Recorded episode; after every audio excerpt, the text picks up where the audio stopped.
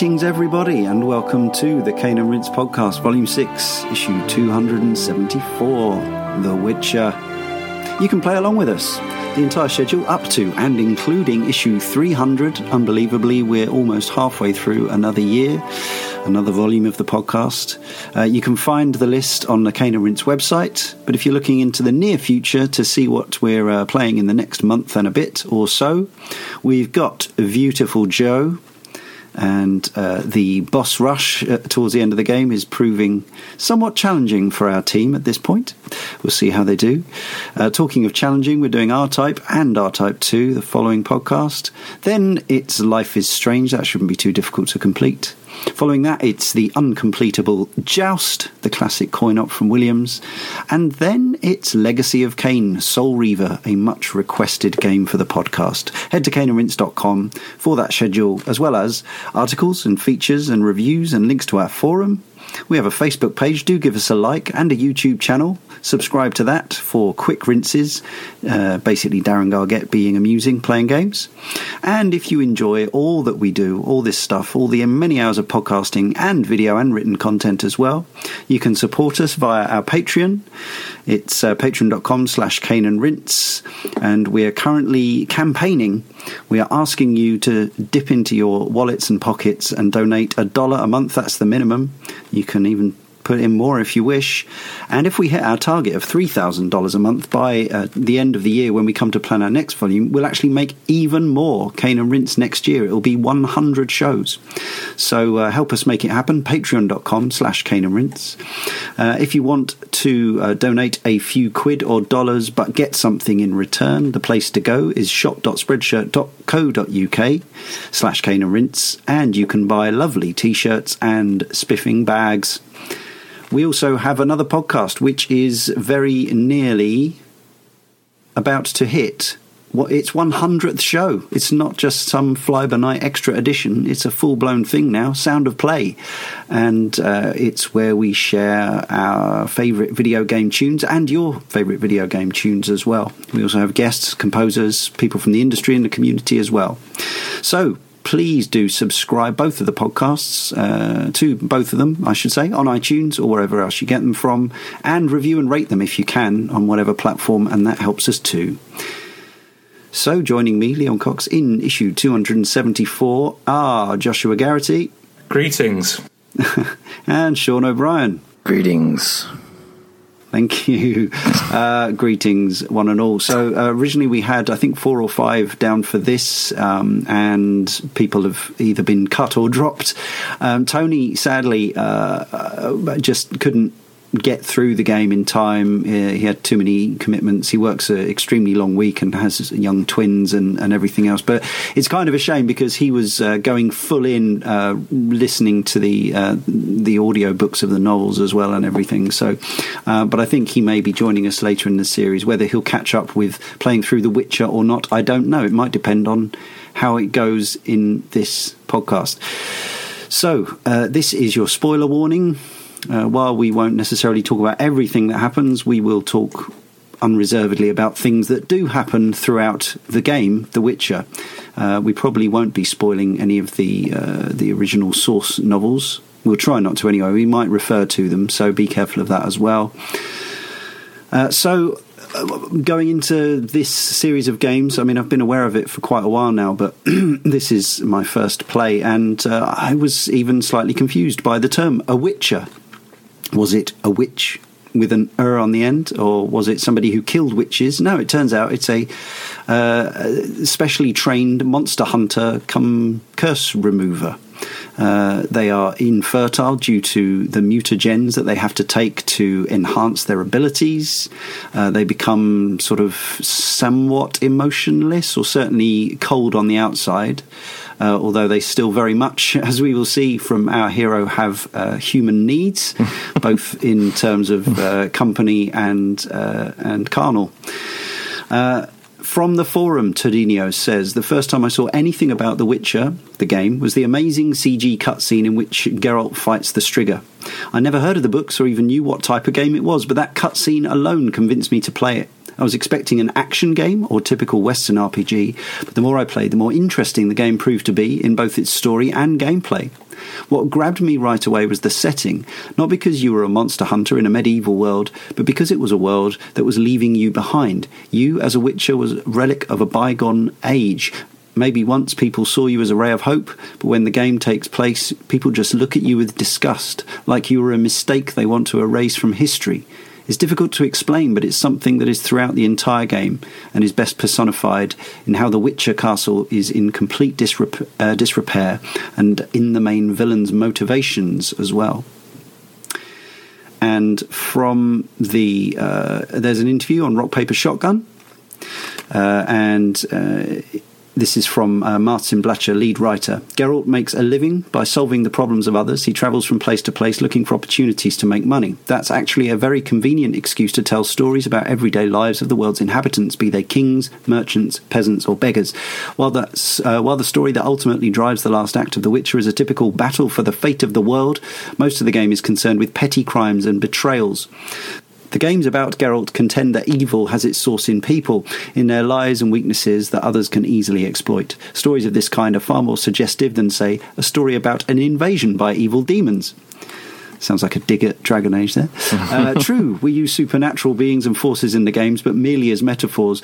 The beast from the outskirts is not scary just because it's a dangerous monster. It's also frightening because it's an incarnation of misdeeds and sins we might witness or experience in our daily lives. The flip side of that is that The Witcher's focus on friendships, even if Geralt was routinely exploring the dark side of human nature and alternating between dour impassivity and ironic distance, he was warmed by the friends who surrounded him.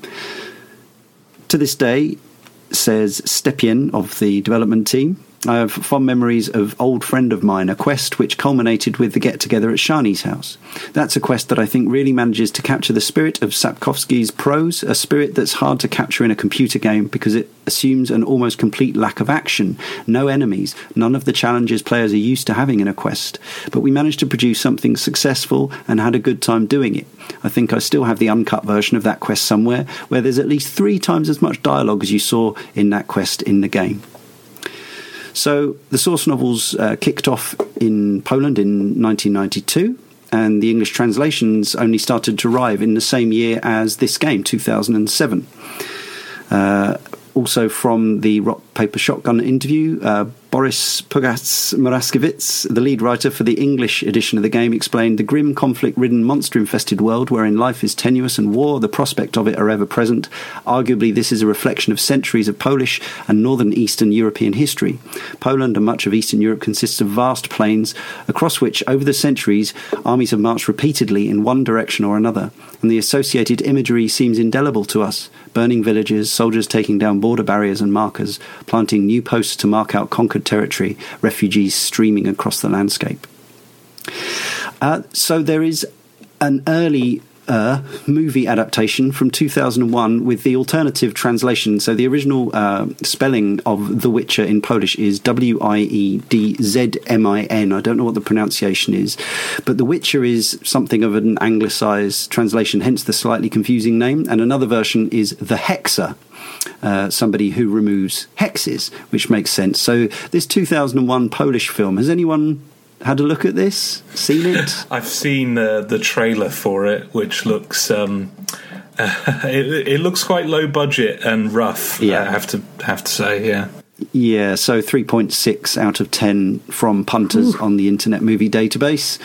Uh, is possibly not worth pursuing, especially now that we have, we believe, I, I think, is it Netflix who are yes. making a Witcher series? Yes. Um, I, I don't know if this is confirmed or not, but it sounds like it's going to be a CG animated TV series because uh-huh. the people who are signed on board are actually the same people who've done some of the. Uh, the kind of trailer, you know, the CG trailers mm. for the Witcher games and, and stuff right. like that. So that's the prevailing fear. Either that or there's just going to be, you know, lots of heavy CG use in a live action show. But I think it's a fair, I think it's a, a reasonable guess that it's going to be a, an animated show.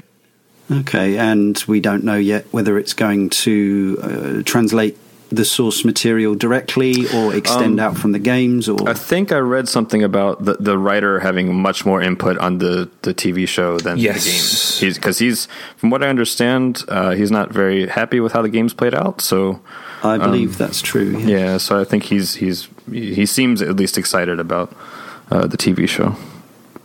Okay, so uh, with all that said, I think it's worth sort of setting the scene as regards to this at the start of because we're going to be doing three more podcasts about The Witcher, but it will allow us to purely talk about uh, the games when it comes to those sequels. Uh, there are other adaptations of The Witcher as well, a card game, board game. There's also a digital version of that, and a tabletop RPG. Some of these are, are very recent, I believe from our forum again, caneandrinse.com slash forum. This is correspondent Mauricio MM, who says, What's a bit unusual about my experience with this game series is the way it came to my attention. A couple of screenshots from The Witcher 2. It wasn't the book series, I knew nothing about author Andrzej Sapkowski back then. It wasn't the somewhat little press it had. All I knew about CD Projekt Red, the developers of this, of this game saga, is that they specialised in localising games for Poland. It wasn't even word of mouth, it was just two screenshots from the second game. Those images had the right amount of information and, at the same time, mystery to make me want to start the saga from its humble and intriguing beginnings. I might have thought at the time that its ugly graphics, badly designed UI, unfriendly controls, terrible animations, and some apparently tacky, Fabio-esque elements, just look at Geralt and some of the ladies in the game, lol, should have been enough to uninstall it and forget about it. However, as I got through each chapter, the game kept absorbing me with its narrative, its characters, and its unique setting. Medieval fantasy with strong Slavic elements that I just couldn't give up on it. Granted, the storyline itself wasn't the best thing I'd experienced in video games, but its addictive skill leveling system, the way the story was told, its Eastern European flavour, its landscapes and scenery, its quiet folkloric music, its interesting atmosphere and quests. Check chapter 4, is the epitome of the whole Witcher experience. Some of the monsters' design and even some of its sense of humour made me appreciate it like no other video game at the time. This game ultimately felt like, as they said in Casablanca, the beginning of a beautiful friendship. Just don't get me started on the way they handled sex and romance, okay? I strongly recommend reading Sapkowski, Sapkowski's Witcher book saga, especially before playing the video games. Despite some artistic license from the writers at CDPR, the game isn't an official sequel of the books to begin with. There are still some cool tie ins to events and characters in the books, plus, they are truly great works of fantasy literature with superb writing. Uh, Sean, Josh, have you dabbled in the books or the audio books or even the graphic novels, which I understand exist? I've I've done the um, the Wikipedia kind of um, search Synopsis. through the, the, the stories just to get some more background on the characters Sure. and stuff like that. But I haven't properly sat down and read any of these novels. Yeah, so I know um, Jay will be joining us for uh, the uh, the later games in the series. Uh, he he has a Mac, so I suppose theoretically he could have played this. But he Jay is as much as he loves games at the time, he is not one for going back and playing older games. he absolutely can't handle it. Um, so, but he is very much uh, invested in the uh, in the uh, the extended lore. So he, he's in a better position than any of us on this podcast to comment on the quality or, or sensitivity of adaptation. Um, and as Sean says, uh, Sapkowski himself has made comments to this effect, so he's obviously a bit more qualified than, than we are Yeah, anyway. So maybe a little bit. we're really talking about uh, the the game experience. Uh, so. Atari actually distributed this outside of Poland, or possibly even inside Poland. Uh, one thing I did want to say is uh, another thing that Jay's sorting out for us is uh, he has a, a Polish friend contact who is going to help us out with some of the pronunciations. Uh, we did send a list of of things uh, his way, but it was quite late in the week, and we haven't got those back yet. So I really apologise for any murdering of Polish pronunciations. Obviously, they, it's a Slavic language which has more in common with Cyrillic than the standard Latin English alphabet, um, Um, and so sometimes letters are not pronounced in the way that in which uh, I'm used to them being pronounced, so it can lead to some uh, some horrible manglings, uh, as as I've heard uh, when people have explained to me how things have, are supposed to have been said. So I really apologise, especially to our our Polish listeners uh, and the developers, should they listen in. I know sometimes they do, uh, but I, I, believe that the producer's name is Mateusz Kanik. That's the pronunciation as given in Rock Paper Shotgun. who says you have to remember that back around 2005 to 2007, we were really young, really inexperienced, even outright naive in that we thought we could accomplish anything. What's more, we actually believed we had the know how to do it. In hindsight, I honestly have to say we were wrong. Wow. So, this was made on the BioWare Aurora engine of Neverwinter Nights and Neverwinter Nights 2. Um, but certainly uh, it's uh, it's I think it's an extension of the engine that I'm familiar with from Star Wars: Knights of the Old Republic, and obviously that was about three or four years before this in terms of release.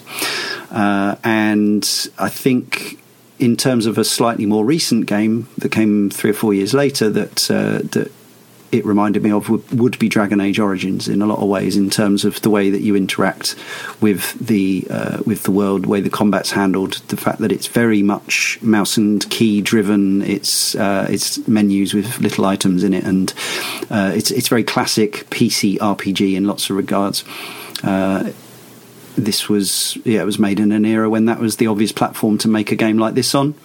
Uh, there was going to be a console version. We'll talk about that in a moment. Uh, but this came out on PC and Mac 2007, was reviewed by 55 outlets and scored 81.57%. A year later, the enhanced edition was released, also known as the director's cut in some territories. Uh, depending on which version you get, you may uh, experience some censorship, but you can patch that out. Uh, and the version that's on Good Old Games now is the uh, enhanced edition, but it is also the director's cut, I think. So it's it's uncensored anyway. If you need to see pictures of breasts and some uh, polygon modelled naked ladies. They're they're here for you. Uh, yeah. So the uh, the enhanced edition reviewed slightly better, eighty six percent from fewer outlets. Uh, the significant changes were over 200 new animations, additional NPC models, and having played the enhanced edition, that's a frightening thought that there were even fewer in the, uh, in the original game. Uh, recoloring of generic NPC models, so yeah, so there, yeah, wow. Um, as well as monsters, uh, expanded and corrected dialogues in translated versions, improved stability, redesigned inventory system, and load times reduced by roughly eighty percent. Jeez Louise. Uh, loaded, yeah, loading times were near instantaneous for me in, in the enhanced yeah, edition from a solid state drive. Yeah, same here, and and I, we're also benefiting from computers in this year. Yes, so, yeah, yeah. Yeah, I say near instantaneous. You may be looking at two, three seconds right, yeah, per yeah. transition, depending. Sometimes it would store uh, areas in RAM, um, but yeah, no, no issues in that regard. I'm very, ha- very happy to have played it ten years on and yeah. in enhanced form based on, based on that. Uh, in addition, all bugs are said to be fixed, and the game manual completely overhauled. Uh, there are also two new adventures to play through Side Effects and The Price of Neutrality, uh, which are available from the menu, and I, I, didn't actually remember to go back and look at, and probably ran out of time anyway. Mm. Uh, user reviews, away from the critic reviews, are slightly more positive. So on IMDb, it has an 8.9, and on Metacritic, it has an 8.8. So people feel quite affectionate uh, towards this game. So a lot of people have mentioned a console version. Sean, I think you hope you were hoping this would happen to mm, save mm-hmm. wrangling with mouse and keys and yeah, things like yeah. that. Uh, Leah mentioned it yesterday uh, in Cane and Rinse uh, Slack channel.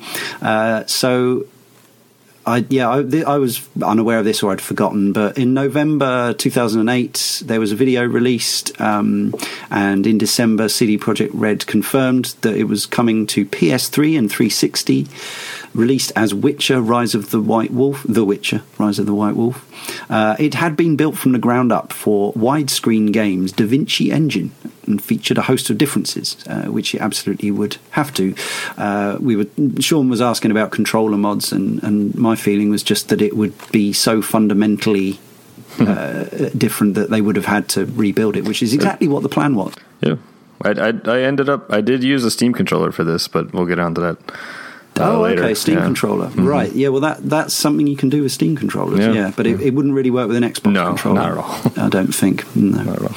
Uh, so the game featured new interface, redesigned boss battles, new music, a smattering of new models, redesigned character development system, uh, a new action-oriented combat system uh, with better AI, uh, additional motion capture, uh, and uh, actual defensive interaction. So a lot of the things that we came to see in the sequels, uh, which obviously were uh, made also with console in mind. yeah. Uh, although I'd say Witcher Two was still fairly PC heavy. It's Yeah. very, it fully supports 360 uh, controls, and it came to 360 uh, like a year later.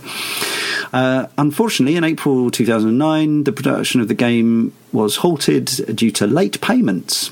Uh, to widescreen games, so that's that was widescreen game story that they weren't getting paid. But then CD Projekt Red said that they stopped paying widescreen because they weren't meeting their deadlines, and that their technical incapability created a risk of missing planned quality, uh, which is sort of euphemistic for they weren't very good and they were slow. Yeah.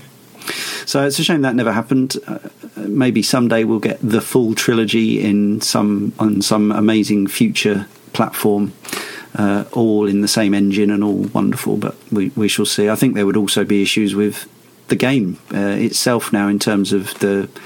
You know, you would have to re basically rewrite it, re-record all the dialogue. you know, it It'd would be, have to be a, full ground up thing, honestly. So- yeah. yeah. yeah.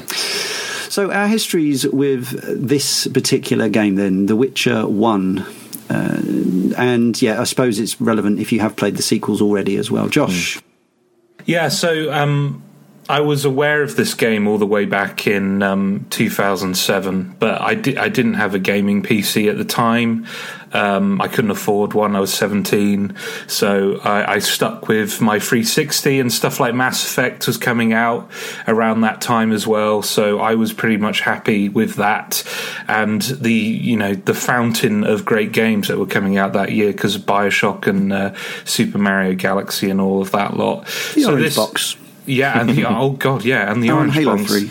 Uh, yeah, too many, too many games year was to name alright. came out that Was year. always, was always pretty years with a seven in. Yeah. Mark my Yeah, there you go.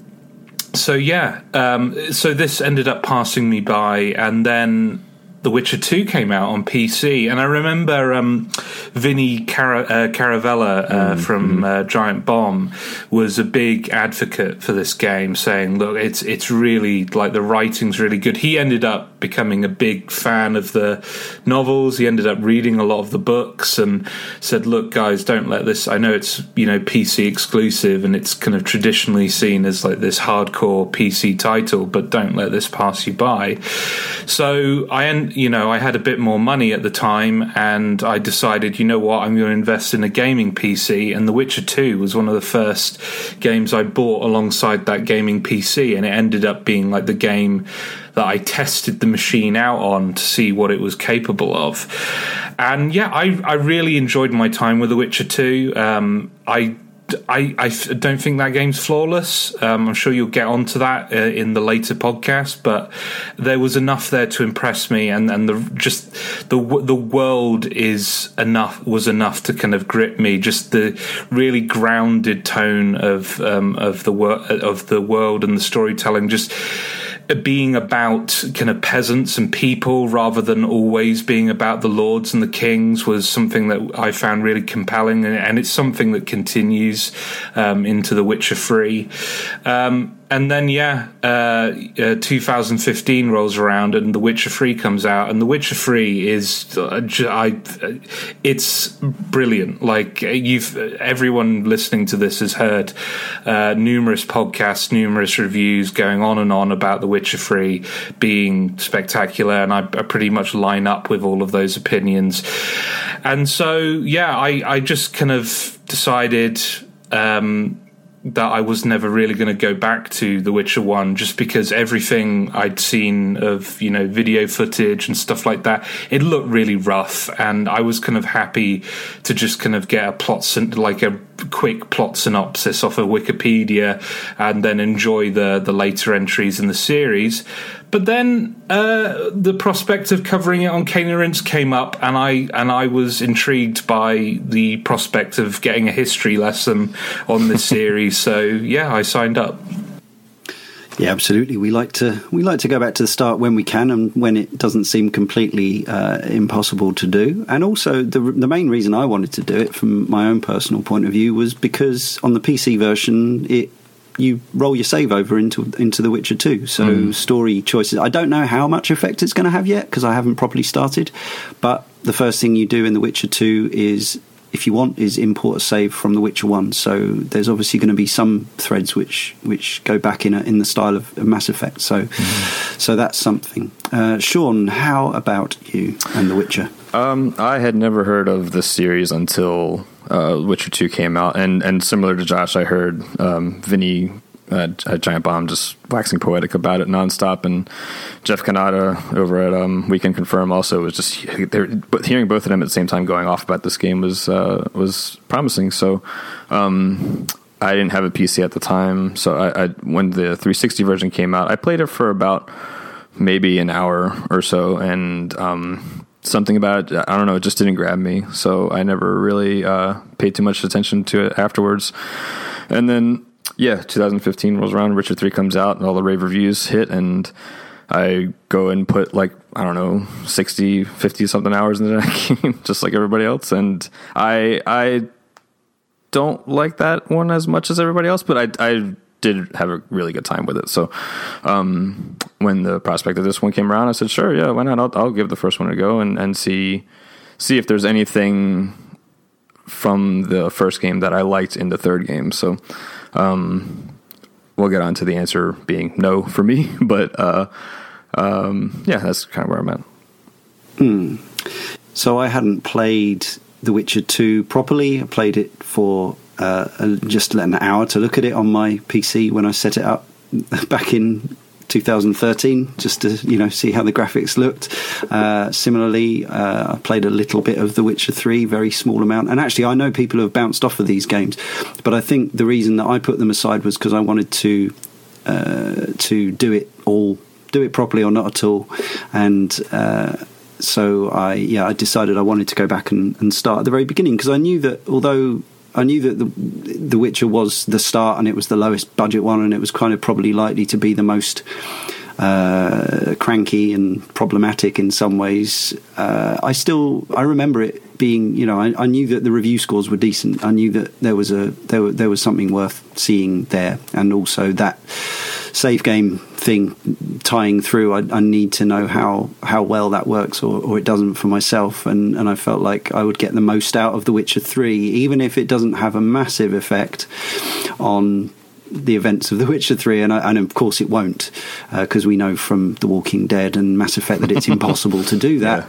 yeah, yeah. Uh, because for obvious reasons. However, it, there may be little notes and references and, and things, and uh, and Dragon Age as well did that as well in, in, in its own way. So it's something I like, and uh, yeah, and it just seemed to make sense and yeah, big. Also got a PC that can now run, obviously, The Witcher Enhanced Edition at absolutely maximum, and it was interesting to see how it looks compared to uh, its successors. Uh, we'll come on to that. Um, in fact, we'll come on to it now. Well, first we'll, we'll talk on a we'll talk on a technical level. Um, so yeah, I suppose that, that that does include. I'm talking in the sense of sort of how they measure up uh, compared to the state of the art today, but also uh, we're also going to talk about uh, your experience as regards to uh, bugs and glitches and crashes. So this is a PC conversation. Uh, none of us played the Mac version, but I assume issues are probably similar. And also, it's a PC game, so your mileage may vary wildly depending on your PC, your graphics card, and whatever else. Um, my experience was that I could, by cranking everything up to maximum, I could make it look all right in some areas, and uh, and I, would say actually the last couple of areas in the game, the lakeside and uh, the field, and the final final area in the epilogue, the snowy mountain, actually look all right. You know, they yeah. look quite nice, quite yeah. quite pretty.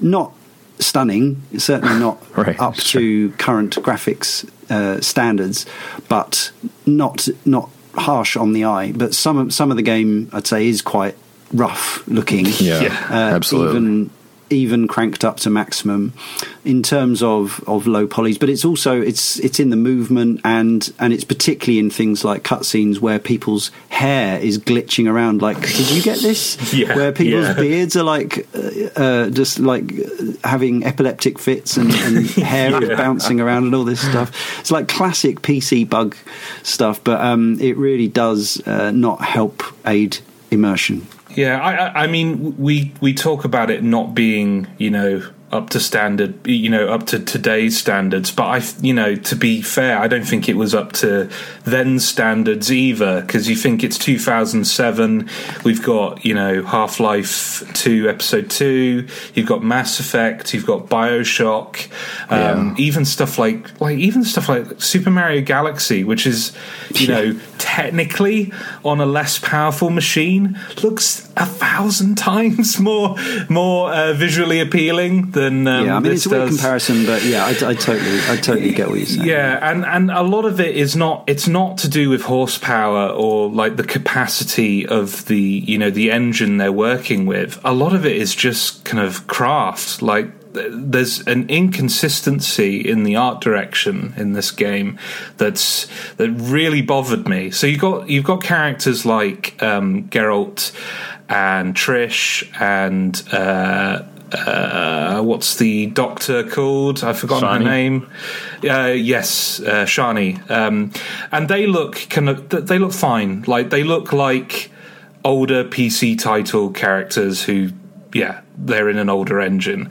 Then you have people like the Rev, you know, the Revenant, um, the Reverend, sorry, and Zoltan, who who just look like bizarro alien creatures from another world. Like their their eyes are like yeah. we, like Zoltan's eye. He's, he's like in a constant state of shock. Well, it's just really odd. It's really inconsistent. It doesn't feel like a you know a professional quality um, modeling job. It's odd. Yeah, the Reverend honestly looks like an alien. Like he just yeah. has a beard. That's the only like recognizable uh, human feature to his his model. Yeah, and then outside of the the main players, you've got uh, the character models, and, and we're told we we all played the version with more character models in, but like the merchant character model is like they made him so distinctive. If there was just one of him, you could go, okay, that's quite a funny sort of caricature of an overweight uh, merchant who's doing very well for himself. But there are about six of him in every town.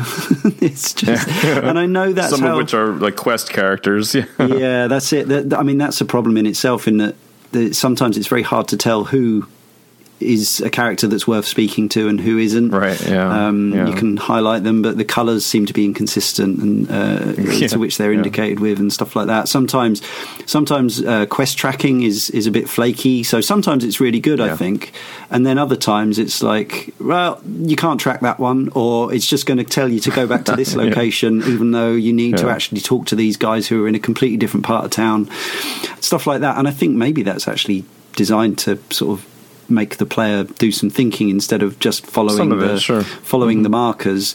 But mm-hmm. uh, yeah, and we should say it's also. I mean, for those who have played, I haven't played the other games, but I know The Witcher is uh, three is like a huge open world, right? Yeah, mm-hmm. yeah, yeah, and. The Witcher One is not. The Witcher One is way more like. I know. I, I know. I keep referring to it, but it makes sense to me, and hopefully, a lot of a lot of people play Dragon Age Origins, um, but it has these sort of fairly uh, restricted separate separate areas that have um, tran- you know transitional points. Some are, some areas are larger than others. As as you go through the game, you you come into some slight, somewhat more expansive areas, and it feels walking around the fields later in the game. It feels like you're actually having something of an adventure. Um, but yeah, I, I think uh, I think partly your I think what you're saying is is true, Josh. Part, partly it's just a young studio with limited resources and probably talents at this stage. But I think part of it is the engine, um, and uh, I'm not saying that there wasn't more they could have done, but thinking about it again, I remember when we did our Dragon Age Origins podcast years ago, when the game was already a few years old, that game looked pretty rough as well in the same engine uh, for for a AAA product, you know. Yes, I, I, agree with you, but I think the difference for me is that Dragon Age's look is at least consistent. Like the characters all oh, feel oh, yes. like they were made by the same art director or uh, art team. Yes. Whereas with The Witcher, it feels like you've got an A team, a B team, and a Z team working on uh, working on all these different characters, yeah. Yeah. and and it just like you know, like Kalkstein, for example, like he doesn't fit like he doesn't look like he should be in that game. Like he, he's the only character who looks that way, like this yeah, he weird, looks more like a, elongated one, horse face. Yeah, he's like and, one of Zelda Zelda's weirdo characters or something yeah. like that. That that and, said, and and again, I agree with all this, but uh, I think although there's some very clunky transitions, I think there's some quite nice animations in the game. Again, for the time, there are, there are also some problems with mm. uh, gest- uh, gesticulation not being very natural and stuff like that. But actually, some of the motion sure, capture yeah. for the combat and stuff, I think, is pretty cool. Yeah, yeah, yeah. Some of the sword fighting looks all right, but. I think I think that's kind of where it stops for me. Is the, the sword fighting I think looks okay, but as as far as you were talking about gesticulations, like when people are just having conversations, like for some reason like multiple times throughout a conversation, every character that you're talking to will has to look at the sky. Like they all just kind of look up, yeah. like and hold their arms out, and like don't you just don't you do that when you're talking? I've never met you in the flesh. uh, and the other thing for me, and I, I think we, we've we've cross referenced on this crashes. Uh, not yeah. not completely epidemic. Like not no. not every not necessarily every session, even certainly not mm-hmm. like every few rooms, but enough to make me nervous all the time. Enough to the point that I yeah. was yeah. F5ing, and this game keeps this game is pretty good about keeping rolling saves and keeping multiple saves, but you can end up with dozens and dozens and dozens of saves, and because you get nervous about the crashes, you start F5ing all the time and because of the difficulty. The, these games are always like this. I found this with other games within this engine, uh, and the the sort of way that these sort of non-action RPGs work is that you can, if you go into the wrong fight unprepared, you just get wiped. Mm. Yeah, that's how these games, PC RPGs, sure, work. Yeah. So you're quick saving for a, all the time because you're nervous about the next encounter. You don't know whether it's just going to take you out. You're nervous about the game crashing. So actually, I came away from several ses- sessions of this with a real pain in my right shoulder because I'd been getting more and more tense um, about playing the game, and that isn't a good way to come away from. Hmm. To yeah, feel come away from it. Well, yeah, I think tension because of difficulty or because of like fear of, of, of fights in the game is one thing, but f- tension because of like technical difficulty is, is completely different. Yeah. And Tadino from the forum on this subject says the technical side of the game is a bit of a mess. I still remember constant bugs and crashes while playing, the terrible animations and graphics, and that even at the time looked awful. Uh, but on the flip side, Rob Zacny of Rock Paper Shotgun says one of the unique things about The Witcher back in 2007 was the way it was brimming with lifelike details. I remember being floored when the skies opened up over a tiny village centre and everyone started running for shelter, clustering under eaves and awnings while waiting for the storm to pass. And that Mm, that resonated yeah. with me because playing me playing yeah. Breath of the Wild recently, that was one of the first things I was moved to comment about to friends. Like, oh, have you been have you been in a town when it's raining and everyone's saying, and everyone's huddling and saying it's raining? So The Witcher did it mm-hmm. ten years ago. So fair play to mm-hmm. them, uh, but it obviously because it doesn't look as authentic, and obviously Breath of the Wild is very stylized, um, but because the graphics are a little bit, you know, sketchy it doesn't quite have the same effect. But I think it's worth acknowledging that they were attempting things that were ambitious yeah. and perhaps hadn't been done. Similarly, like it, it, with day and night cycles, there's way more people outside during the day than there is at night. Yeah, they definitely. I kind of like that too. Yeah, yeah, it's a nice touch. Yes, uh, Konrad Tomaszkiewicz says since Bioware's engine didn't support large in-game communities, we had to create our own tools that would let us generate populations that would be satisfactory in size and follow a daily life cycle. It wasn't easy, but ultimately we managed to produce something that truly resembled a living world where folk had their jobs and lifestyles. They'd leave their homes in the morning, visit the local tavern after work to unwind, then go home mm. to hmm. their families come evening. Merchants would hawk their wares, guardsmen would patrol Vizima's back streets. So yeah, and this was mm. one year after Oblivion uh, the Elder Scrolls so for so uh, the the development probably would have overlapped. So even though some of that was in Oblivion, I think um, this would have been. Uh, they would have been probably unaware of that. I don't know what. Mm. Uh, I think Morrowind perhaps did some of that as well, so that goes back even further. I think that's that's something I want to focus on briefly. Is um, and and this is something that gets stronger as the series goes along. Is the team's focus on making sure there's a world outside of your adventure. Mm. Um, just like having proper farms, having proper towns and proper villages, not just having buildings that are useful for the player to go in, but actually fleshing mm. out the city and, and fleshing out the stuff. And, uh, you know, it's impressive here. It's just incredible later on. Um, like, the Witcher 3 creates cities that I just have not seen in any other RPG of this ilk. Uh, it's incredible. Mm. And I just think that that is something um, that kind of gives this game an edge for me. Uh, like I would otherwise have just kind of stopped playing this, but like there there mm. is something compelling about just the day to day routines of all these people and knowing that they like they'll go to the pub in the afternoon in the evening like they have recreation time they're not just always chopping wood mm-hmm. and always like doing their job they have lives outside of their occupations and that's that's that's really that's a great world mm-hmm. building touch that makes me a little bit more attached to this world than I would be otherwise sure mm-hmm. And another element that may or may not help wed you to the world is the music, which is perhaps uh, less sort of uh, limited by the game's age. This already being 2007, we're in a world of you know lavish soundtracks. So Adam Skorupa mm-hmm. and Pawel Blaszczak worked on this one, and uh, I think there are some really really nice pieces in here. Um, yeah. It grew on me as the game went on. I think there's there's a, a certain amount of schizophrenia. Sometimes pieces sound like they're from a different game altogether. I think as as with the art, I think there's a perhaps a, a lack of thematic consistency. But obviously, I realise that's also mm.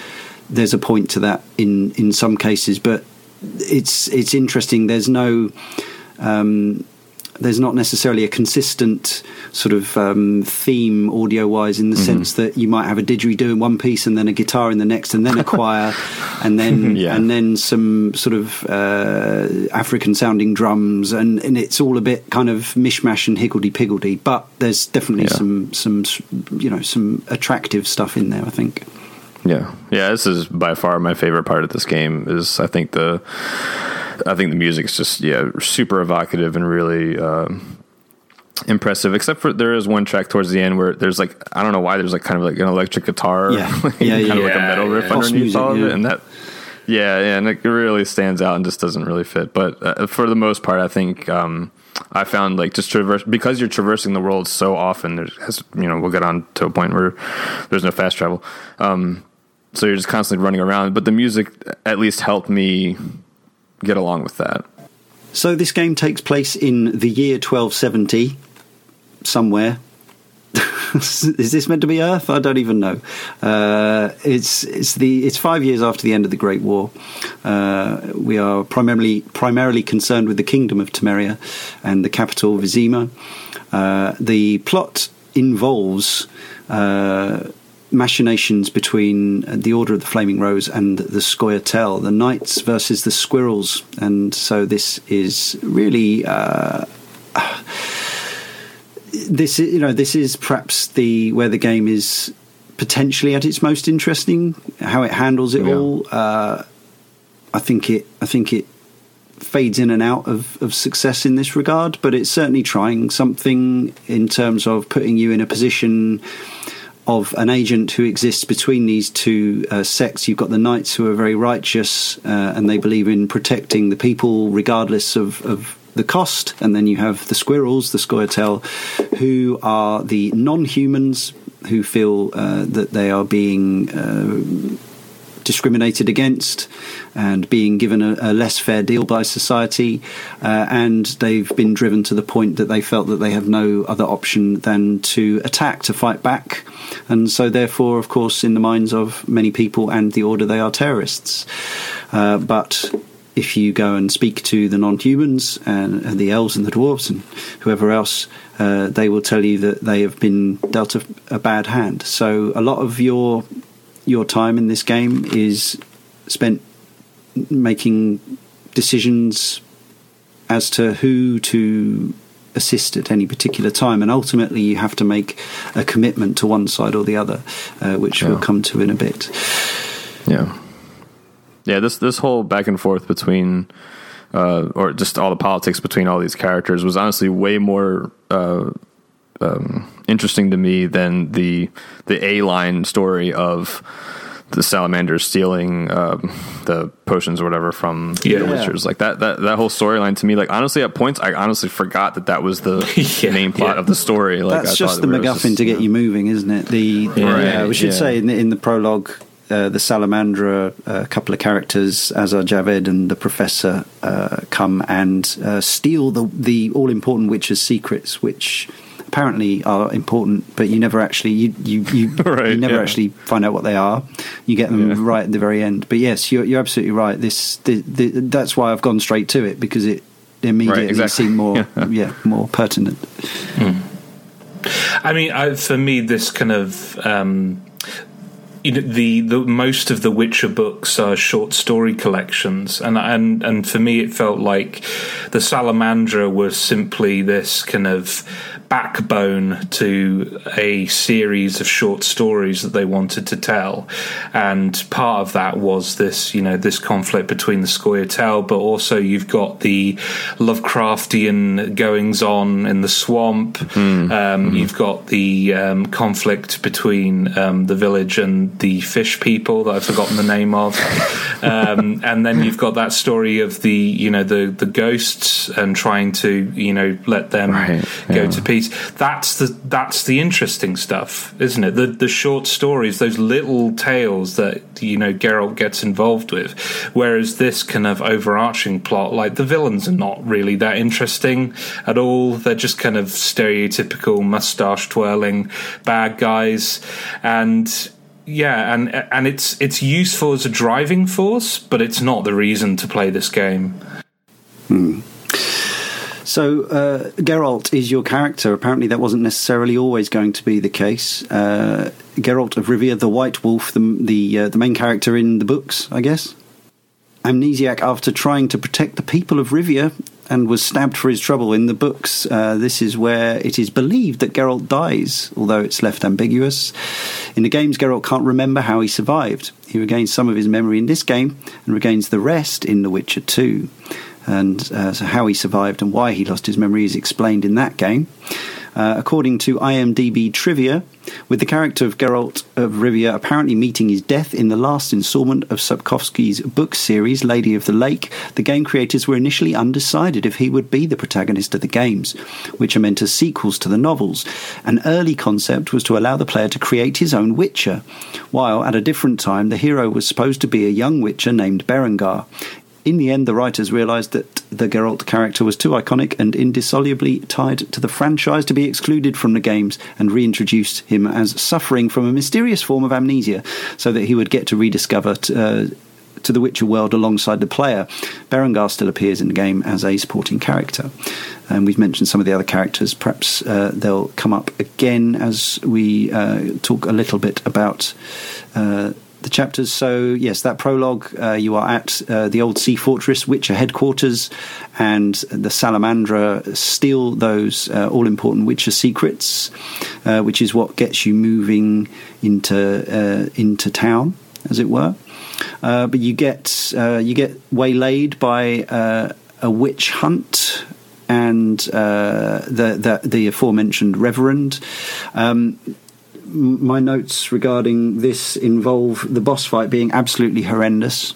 Yes, uh, yeah. a total yes. cheese fest. The only way I could yeah. work out to beat it was to uh, go into a corner, take every potion that I could without poisoning myself, and yeah. uh, and it was a, basically a war of attrition. And I understand that this is something uh, something that returns in other Witcher games, and this is why I think people bounce off of each chapter is that they start off much harder than they end up in, in a lot of ways. Uh, we'll, we'll, talk about the final boss, but. Um, it, it seems it, there's often a point in RPGs I know where you kind of you break its back, as it were, where you get enough abilities together, you you sort your skill tree out, but sometimes they're not very good at. Uh, managing the earlier enemies so that you're, you're actually tough enough. And if you haven't gone down the exact right ability paths, it can be a very challenging situation that you're in. Now, I understand this being a PC game, you can actually go into the uh, INI files and alter your stats if you get completely stuck. Plus, you've got all those rolling saves, so you can make different decisions about which talents to uh, spend and that sort of thing. But uh, I decided to see it through with a bit of yeah cheesing, quick saving, and uh, yeah, and blatant potent potion abuse. But that said, this actually, as terrible as that was, this fight against this uh, demon dog id monster, uh, it did start to bring it home what I was going to need to do for the rest of the game to yeah. to do fights. So I we one thing I didn't ask you guys was I I played this on normal. There are three difficulty settings. It says easy is you know easy is the old do you just want to enjoy the story kind of thing. Normal is you'll you'll probably want to focus on alchemy and making potions and hard is you're going to need to think about every single you know micro decision you make kind of thing so I, I went for the middle one because I I felt like I wouldn't enjoy the game as much if I didn't have to even think about what potions I was using and stuff because I I'd read enough or heard enough about The Witcher to know that part of the deal with The Witcher is that you're concocting and quaffing these potions before and during fights, and it's not a game. This is one thing I thought was interesting. It's not a game where you can just spam, spam, spam, spam healing potion. It doesn't work like that. You start off with potions that only heal you very slowly, and if you take too many of them, you poison yourself. Uh, I thought that's a really, really cool mechanic. I'm not sure it's the first game that's done it, but I thought it makes it more interesting. It's just a, it's just a shame that I had to learn it with this god awful boss fight. Um, well, for me, I, I, I did start on. Well, okay, so it's my difficulty um, adventure here mm. uh, starts with uh, for me. I haven't played a game on mouse and keyboard. I've mentioned this a couple times now on the show, but since Diablo two, um, when it came out, so it's been a long time. where I've just been using controllers. Okay. So when the when it came up here that you know I had to use mouse and keyboard, um, I tried for a little bit, and then I was like, no, I'm gonna I'm gonna finally use the Steam controller that I bought once and never used. So ah. um, so I, I, I put that on, and there's a, there's a decent mod for it. Um, out there, uh, it doesn't. I don't think it was able to use everything. Uh, like I never was able to use a torch. I had to use a cat potion all the time. Um, But uh, so I started on normal with the uh, Steam controller, and it was okay for the most part until we got to this fight, and I died.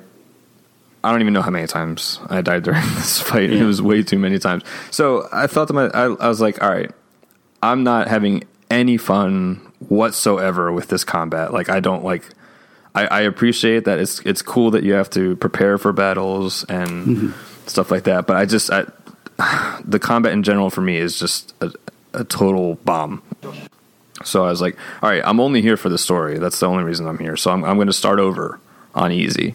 Uh, so I did. I, I, just I restarted the game entirely and um, uh, played through those a few opening hours again and got to that boss fight. And it took me two tries. I still died, but um, yeah, uh, it was it was at least as as as it says in the tin, it was easier. So. Hmm.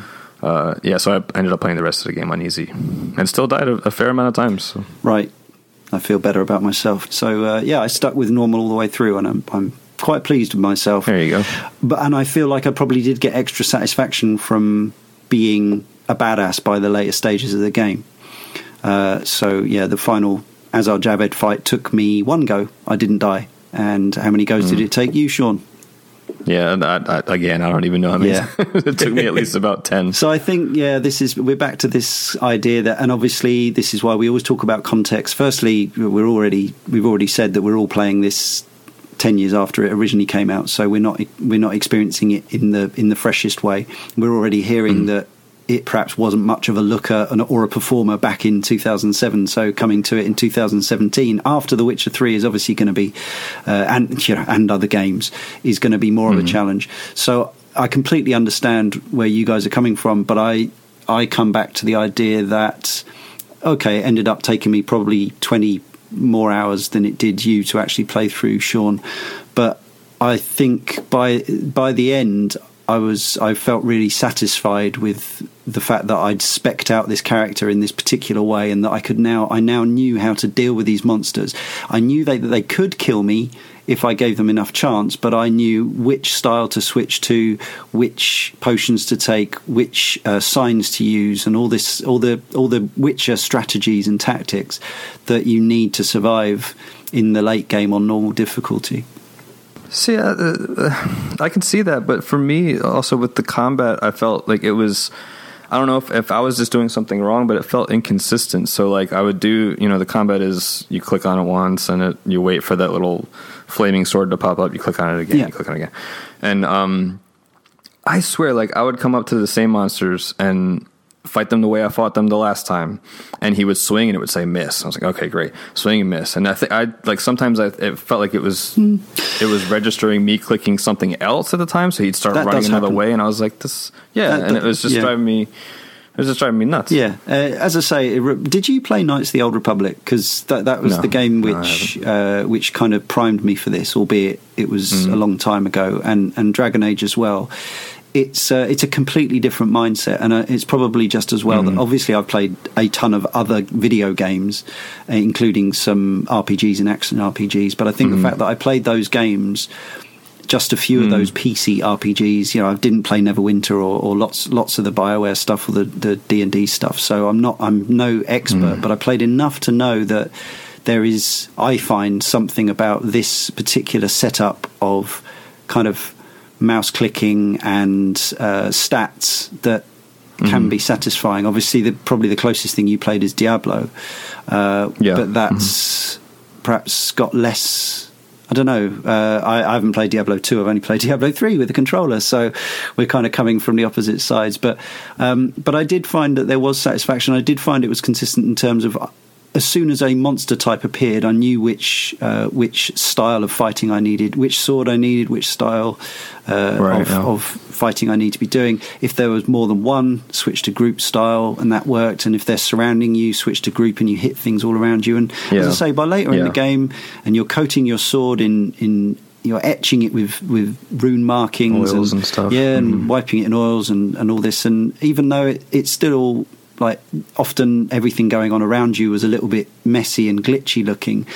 The Witcher himself, Geralt, was like this really nicely, fluidly animated whirling dervish mm-hmm. of increasingly violent maneuvers, which I did actually yeah. find quite satisfying. And there, there's, I think yeah. there's a there's a bloodless version of this game as well, the one that also is breastless. Um, but this, this, the game's actually quite bloody, uh, and you're actually leaving sort of arcs of spray all over the battle mm-hmm. battle uh, landscape as you fight, and and all that I found quite fun, as, as I say, in a similar way to, to Dragon Age. But having mm. said all that, I am looking forward to now playing the sequels in a more with a more contemporary setup.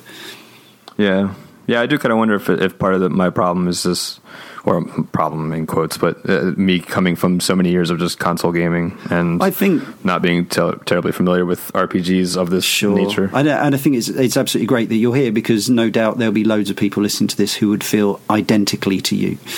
Um, mm. Absolutely certain.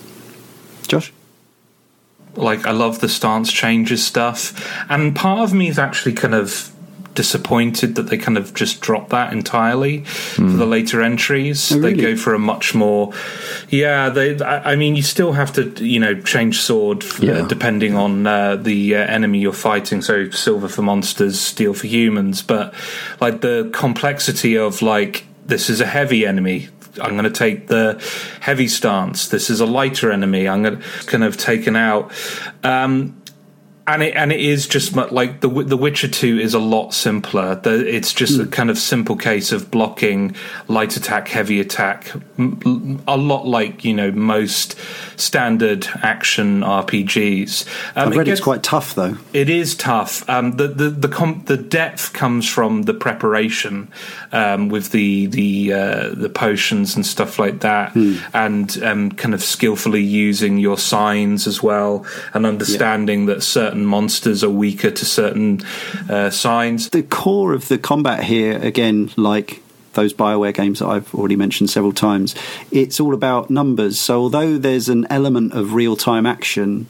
Uh, actually, think if you're if, still if, some roll dice. Yeah, it's rolling dice, and if the yeah. combat, even if the monster looks far away from you, if you are registered as in combat with it, you can still be hitting each other, kind of thing. It's it's more of a it's it's more of a like a theoretical ludological representation of a fight than an actual action fight, which obviously takes some getting used to. But that said, there are some physics here. There's uh, you know when I, I really enjoyed the the finishing move. So my my my signature thing as the game went on, I really powered up my.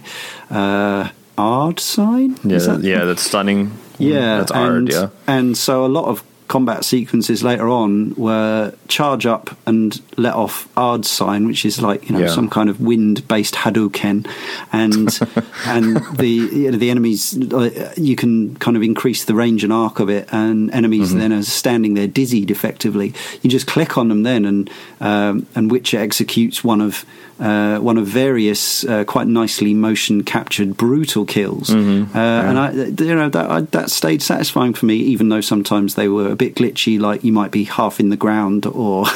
uh, or the transition would, would be Yeah. a bit awkward, but but I still yeah I was still getting pleasure out of that right up until the very last fight when I was uh, blasting. I'd powered up this sign so much that I was blasting the King of the Wild Hunt all around this arena, just like boom, boom, stab him on the ground. It was yeah I was definitely digging that.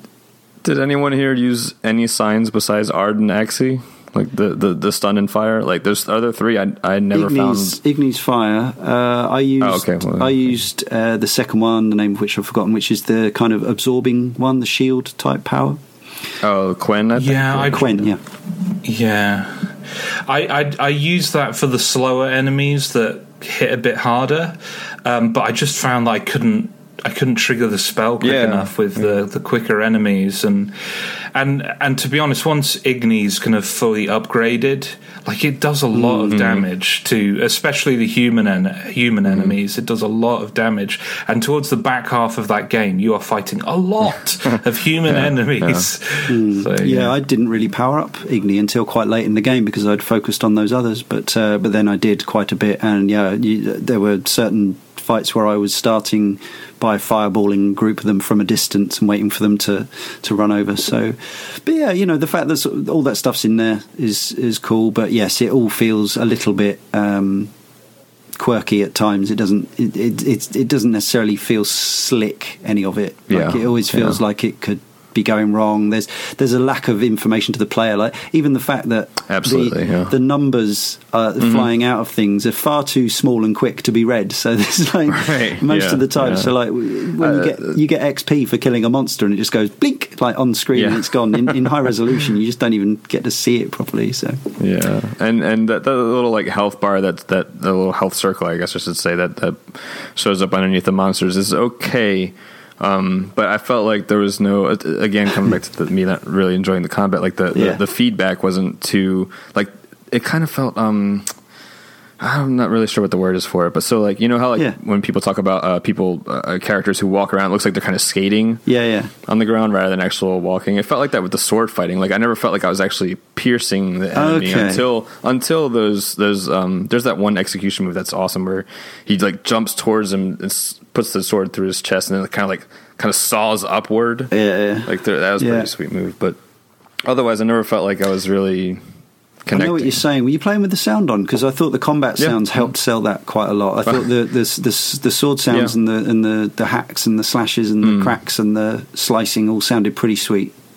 Yeah, but mm, yeah, sure. I, I don't know. For- For me, I, I, I, I, it didn't really register that, that uh, impressive, Okay. but it also didn't help to, that the the um the sounds that Geralt would make were really repetitive. So it was "Huh, Yeah, huh," like it just, it, it, Yeah. but whatever. Sign of the times, I guess. yeah. I think I became numb to those after a while. Yeah. uh, yes, when when you've opened up uh, sequences three and four. Uh, it becomes uh, yeah quite comical how fast and repetitive he gets, but you know, I was getting I was getting a kick out of it. So, chapter two sees us in uh, more traditional uh, RPG locations such as dungeons, sewers, and slums, and an inn called the Hairy Bear, and a swamp. This is where you learn the game of poker dice. Did anyone play any more poker dice than they had to? Yeah, it, honestly, I don't know why, but yeah, like Oh, okay. it's like it's like the only it's the only time I've It's no played. Gwent, an- surely. Uh, Well, see, that's the thing. I played zero Gwent in, in Witcher Three. I don't. I, I honestly, I don't. I don't know if it was the music and the aesthetics to me that, that I, for some reason, enjoyed the, the poker in this. But I, I, and I guess it also helped that I was winning a lot. Like I don't know, maybe that was just like a good feedback system Okay. for me, where like winning will help me enjoy anything. I guess. I did not follow the Poker Quest line, Poker Dice. I didn't follow it to its end. I just I played. I feel like I played a lot more of it than I should have. I did it once and then stopped. Yeah, not your bag. Yeah. Uh, one thing I wanted to mention about uh, this, as well as the uh, a couple of things about Ramsmeat, who is uh, one of the players in this cha- uh, chapter, King of the Underworld. Uh, one of the most comical voice performances. so he sounds like uh, somebody from your neck of the woods, uh, Sean, uh, uh, an African American. Um, He sounds like who? Who is it? He sounds. He sounds like like. There's quite a few sort of character sound alikes in this game. Like there's a Prince Charles, and there's a uh, there's a Willem Dafoe, and and some of the names are, are bad puns as well, like Raymond Maarloeve, PI. Not puns, but sort of references.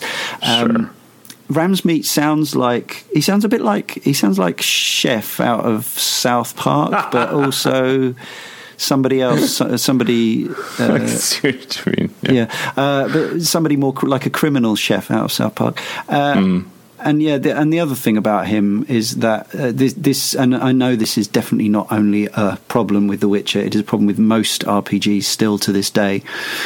Uh, I went into Ramsmeat's house at some point. You have to get past the guards and say a password and do a quest and bribe somebody and goodness knows what else. And you get in and you're in Ramsmeat's house with just you and Ramsmeat.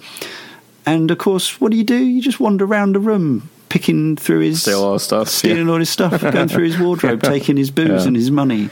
Like they, they go to all this effort of having people huddling from the rain, but then nobody reacts when you steal their possessions. It's, I mean, Yeah. even even more absurdly, the poor people when you're going into their house and you're saying, "Is there anything I can do to help? I'll but I'll help you by stealing all of your All your cheese and bread." Yeah. I mean that's, that's just like video games 101, you know, you totally, all the stuff there, and and it's the it same with like the health system too. Yeah. Yeah, yeah. I mean, like that. It, that was also just as ridiculous to me as the health system, where you have to, uh, you, you know, you, you, he just has a whole bunch of hams and, and wheels of cheese just stashed on his. He has no bags or anything like that, so I don't know how this inventory system works. And there's virtually no point in eating food because it Yeah, does so yeah, yeah. little to do your anything, yeah. it does so little to your health. like the, you need to meditate, go to fires to get your health back in this game. Right, uh, there yeah. are some, there are healers, there are healing areas, healing circles. There's no healing spell. That's I don't think is there. Um, so and and you can't just keep quaffing potions because resources are somewhat limited, somewhat finite, realistically, because you need you need bottles of of uh, liquor base potion to make them. You need herbs, uh, and you can't just keep chaining them anyway because, as I say, you poison yourself. Which again, I really like that. I thought that balance of. Yeah, nice risk inventory management and um, and resource management was was good. Uh, but but yeah, then you've got these yeah classic RPG nonsenses. yeah. So chapter three has uh, various. Uh, the, I, I, this is where the, the the path commitment happens. It's kind of halfway through the game. Uh, there's an interesting subplot involving a werewolf uh, who turns out to be uh, Vincent Meis, captain of the city guard. Uh, you can let him live, and if so, he'll help you later in the game, which I thought was quite cool. Um, and this, yeah, as I say, this is where you ultimately commit to either siding with the Order, siding with the Squirrels, or closest to the source material apparently is to be witch and neutral, which is to uh, help people in need and make your own decisions on individual circumstances, but not to actually align with any particular cause. And this leads us to the, the, the, the choices and paths, the consequences throughout the game. I know this mainly from having to had sort of consult walkthroughs to uh, to make sure that I was on the right track with a time limit and all that sort of thing, um, or to find out where I should be going because the the the waypoint tracking had broken Yeah, or whatever. yeah. But I, I learned from that that actually there there is a, a fair amount of um, consequence to the choices that you make in this game, both in terms of how how you solve quests, how you how you resolve things, and also this choice that you make. Now, ultimately, you're still going to have the same showdown at the end with with some different text and some different uh, people showing up. But actually, there are things like depending on how you. There's a secret armor quest which is well worth doing. Which uh, you can end up with one of three variations of this armor, depending on who forges it for you, and depending on decisions you've made and people you've helped earlier in the game. And there's quite a lot of knock-on effect, and it, it branches you know a few times it's not obviously it's not insane but again given the size of the, the size and newness of the team I, th- I, think they were ambitious with some of this stuff now i know that the sequels go off fly off in this regard and, and really go to town but i nevertheless even though it comes back to that one that one scenario showdown i was quite uh, i was quite impressed there, there were things i was learning when I was, you know, stumbling across things in walkthroughs that I would never have thought had a consequence, and it turns yeah. out because I yeah. said something to somebody earlier, or because I yeah. talked, yeah, I talked to somebody, or didn't talk to somebody, or talked to them in a certain tone, it would have gen- genuine consequences later in the game. Yeah, yeah, that's that's one thing that. Um, I think they, they also brought into The Witcher Three and as well there's, there's it's really neat to me that there are these little tiny choices that at the time I had no idea that I was making like an actual important decision. And it's really cool that, that they have that in there and that there's no indication that you're, that you just made something, you know, it's not like the telltale, like somebody's going to remember that like up in the top corner, which drives me crazy. Um, but that's a, that's a side note. Uh, but I, I really appreciate that there's, there's, this it doesn't need to be a big giant choice for for a consequence to happen. Mm. Uh, uh, yeah, I mean, just kind of expanding on the on the fact that they don't flag it. You know, with with Mass Effect, one of the big the you know flaws with that game, that series is the kind of Paragon Renegade right, thing, yeah. where you've always mm. got the blue red thing because they don't have a moral choice system in this game whatsoever. Um, there are a lot of occasions where I was genuinely kind of conflicted, or just didn't realize how, like, yeah. as you say, didn't realize that this was even important. Yeah, right. And either seconds, like, either seconds after making that choice, or you know, hours down the line, realizing the impact of it. Um, yeah, it, it's it's really impressive, and I think the thing the thing, the, the, one of the reasons why I, I like the conflict between the Scoia'tael and the Knights in this game maybe a bit more than kind of similar conflict. So, like um, the mages versus the the Templars in uh, the Dragon Age series, is that because they have that you know those systems underlining everything, they they the writers, as much as they want to say, you know, either side, you know, it's a grey situation, the writers do kind of write one side as being the bad guys and one side being the good guys that maybe did something bad but not really that bad, and mm. your your your kind of loyalties are naturally drawn a certain way. Mm. Whereas this, I feel like the Scoia'tael do enough in this game that is genuinely uh, horrific.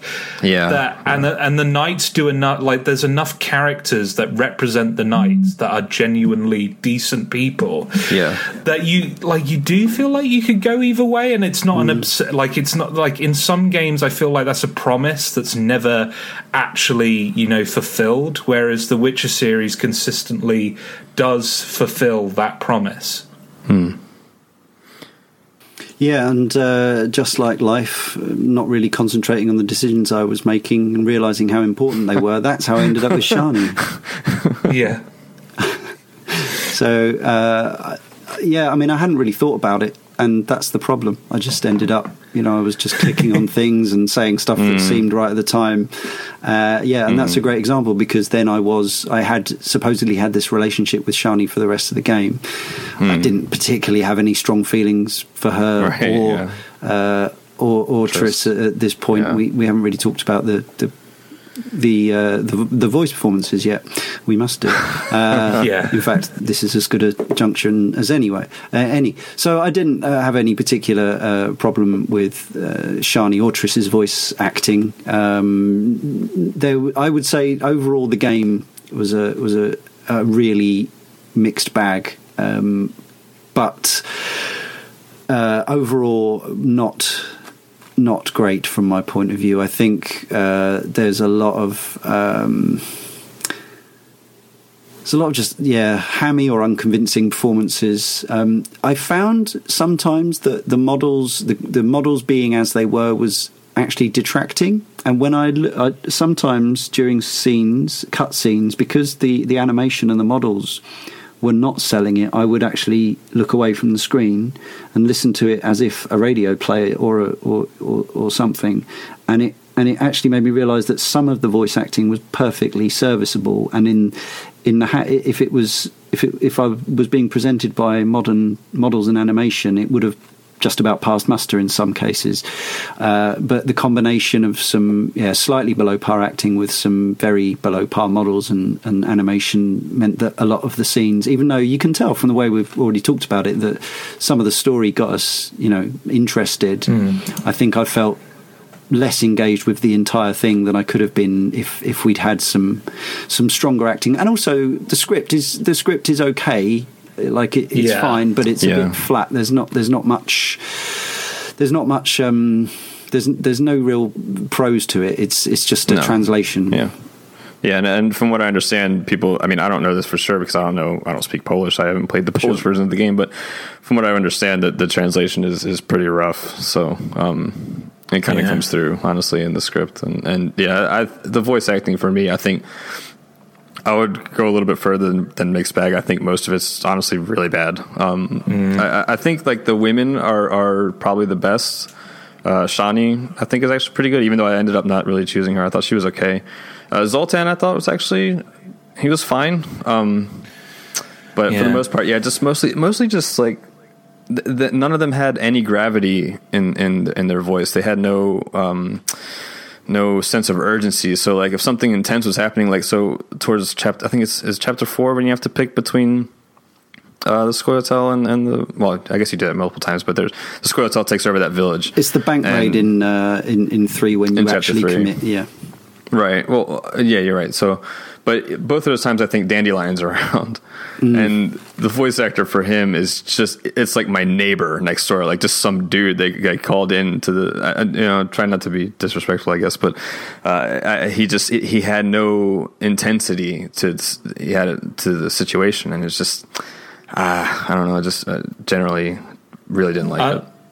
Sean, I know you know this, but Leon, uh, Dandelion never gets better. Like the, yeah, the yeah. voice acting for that character oh. remains terrible for the yeah. whole series. Is it the same guy? Uh, I don't think it is weirdly. Okay. Like, because I, I, I, I, I, look, I look, I, I looked up um, the the IMDb pages for the games just to compare and and see who carried forward. Um, so Dave Cockle is the obvious one. He right, he's yeah. through the whole series. Uh, Doug, Doug Cockle, sorry. Um, he's um, he's uh, been retained through the entire series. The voice actor who plays um, Thaler, the spy with the uh, monocle, um, his voice actor remains the same for uh, The Witcher Three. Um, but apart from those, there's probably a couple more that I'm missing. But the, a large swaths of the cast are, are recast. So Triss mm-hmm. is a different actress, uh, Zoltan's a different actor.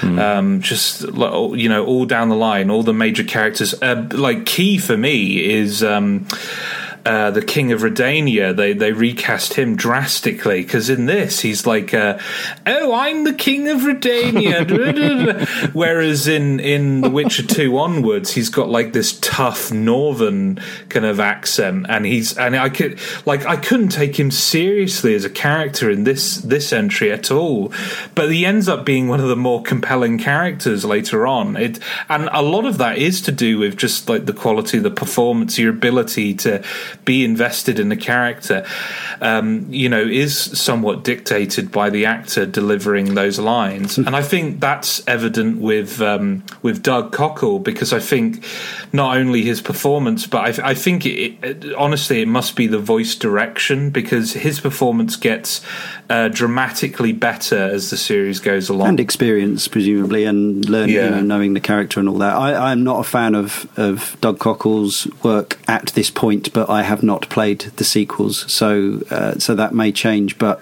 uh, he reminded me of uh, of, of um, Deus Ex guy. You know, the Yep, I never asked for this. Or- right, It's yeah, or kind of- you know, It's or- such yeah. a it's such a cliche. It's it, it's very very one note in this game. He's very just smug and Yeah. dismissive all the time, And a bit sexist. Whereas, yeah, and not just a bit, A very sexist. sexist. yeah, very like casually sexist all the time. And I just think. They they start to improve him in The Witcher 2, but in The Witcher 3 he's allowed to be goofy, he's allowed to be funny, he's allowed to make Yeah, jokes. yeah. He's allowed to have like genuine moments of just enjoying what he does, um, and that's the, if anyone who's like checked out the most recent kind of um, trailer for the Gwent standalone game. There's the, just this. It's a great trailer. It's worth checking out. There's just a sequence with him like sitting playing a card game with Ciri, and that's that's my Geralt. Like that Geralt who's just having a pint and enjoying himself, not this kind of like. Christian Bale Batman wannabe Yeah, that's yeah. kind of going across um, going across this uh, fantasy landscape. Uh, so after uh, a tumultuous end to chapter three, you end up relocated for chapter four in places you've not seen before: Lakeside, a little sleepy village called Murky Waters, and some fields that I mentioned earlier. I think this is uh, yeah the prettiest chapter in the game. Yeah, for sure. Uh, and uh, you end up involved with various uh, strange goings on. These feel like sort of separate stories to everything else that's going on. Uh, the the the hunt for the legendary. Uh, Raven armor begins, and this is where you can hear of the King of the Wild Hunt for the first time, but it's kind of optional. Um, I guess the main stories are the the the, the Vodyanoi, who are these fish people that you mentioned. Uh, the Lady of the Lake wants uh, wants tribute. I can't remember why. She ends up knighting you, uh, and and you can bed her, which apparently is really inappropriate to the law of the the books. Uh, that just wouldn't happen. But perhaps uh, perhaps the oddest story, the one that runs throughout, is the. Uh, Julian and uh, Alina, Celina, and Adam story, where you end up with cursed ghost brides and multiple murders. Uh, All very odd. I I really liked the quest line with the cursed uh, ghost brides just because it's so tragic. Like Mm. the worst has already happened. All you can do is kind of help these spirits, you know, find some peace in the afterlife. And just the, the the kind of the series of events that led up to these multiple murders as well. You've got the sister accidentally kind of, or you don't know, it's kind of left ambiguous, either accidentally or on purpose, shoving, you know, the sister and her falling to her death. And then this kind of stalker admirer of of of one of the sisters takes revenge on on the other sister and kills her and and they all and they both because so there's this weird thing in um uh, Witcher lore where there are noon wraiths and night wraiths, and that basically dictates at what you know time of day this ghostly apparition will haunt you. So noon wraiths are during the day, and night wraiths are during the night. And I like the kind of like. Um, have it having the two there kind of like one kind of wandering around during the night and one wandering around during the day kind of a constant reminder of uh, of the, those two sisters in in that field. And and that was really that's a really horrifying and effective image.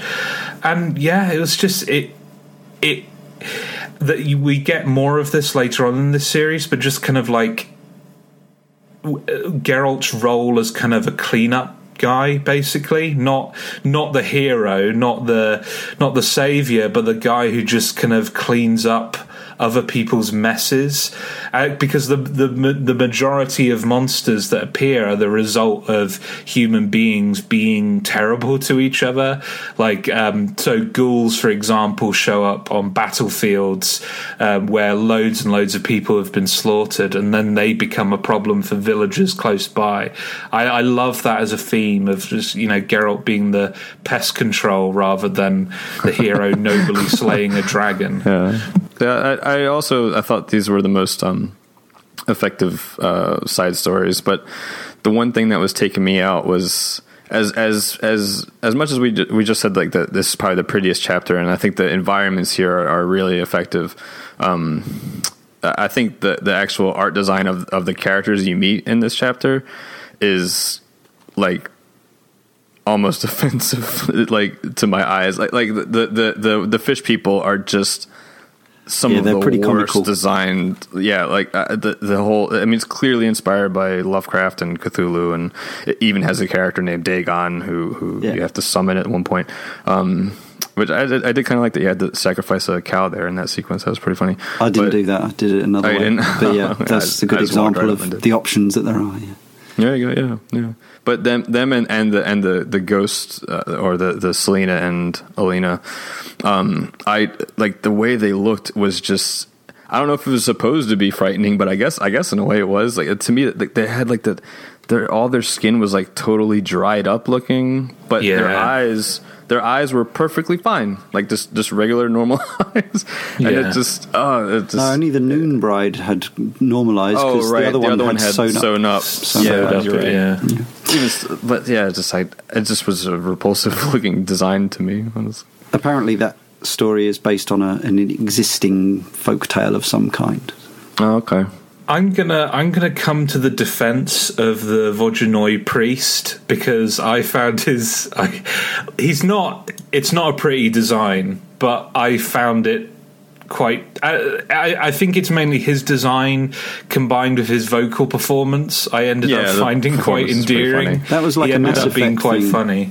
Uh, Yeah. Even though obviously same year, so coincidental, but it reminded me more of one of the you know the the the, the, the races in, in Mass Effect, like the Elcor or someone like that. There was a there was a touch of that. Um, the, the the the whole wedding thing uh, just ended it in hilarious fashion because when you go to tell Julian what's gone on, there's the most uproarious, upbeat Irish style Celtic Duke playing in the background. So rather than take him outside and say, Look, "Listen, I'm really sorry about this, so I've got something to tell you," you like go up to him in the middle of the pub, and it's all diddly daddly doodly daddly diddly, and he says, uh, "Oh, I'm afraid." Uh, your wife's your your your betrothed's dead, and he's go, and then he's kind of like, Oh, oh, oh, okay. And then he starts getting all emotional. Maybe it took a second to, to go in.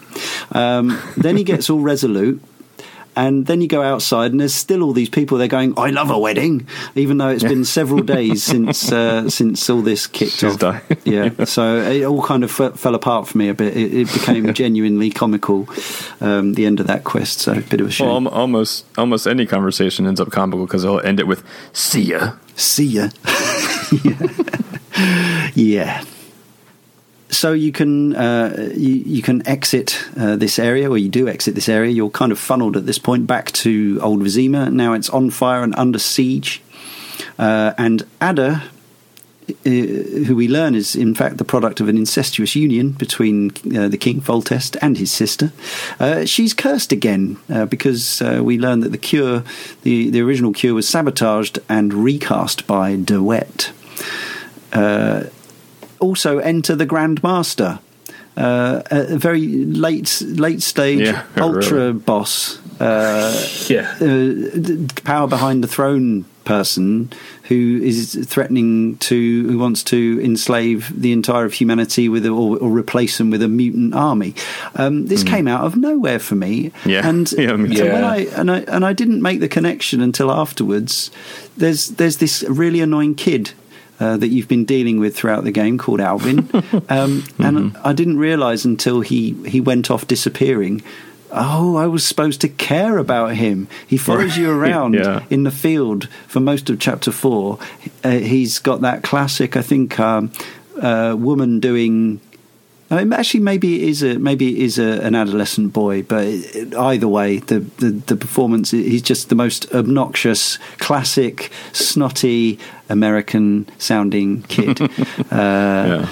uh, and and and it just really i mean the accents in this game are all literally all over the place Yeah. so like they, there are accents Yeah. from everywhere which sort of Yeah. works in some ways and in some ways it just makes you think okay so why are the druids welsh Oh, that Right, dwarf is yeah. Scottish, of course, because dwarves are Scottish, except that one's Irish. Okay, uh, and so on and so forth. And then you've got then you've got uh, New Yorker as the uh, king of the underworld, and and so on.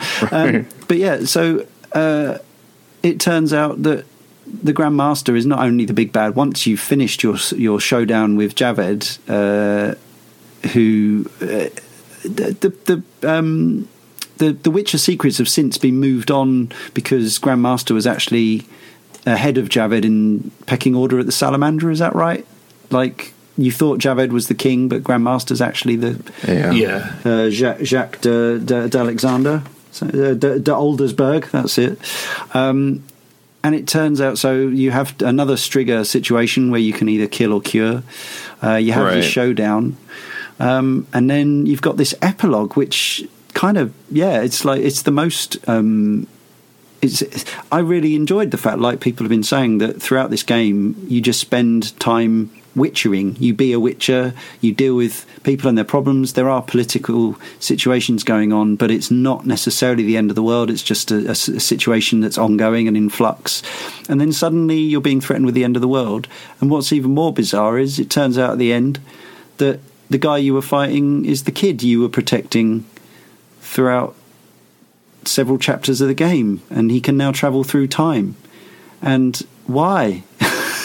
Well, I, I mean, so I, I have more context just because I've played more of the series. So Good, the, the, the white the white frost is this thing. Um, so let's get into big Witcher lore here. So there's this thing called the conjunction of the spheres.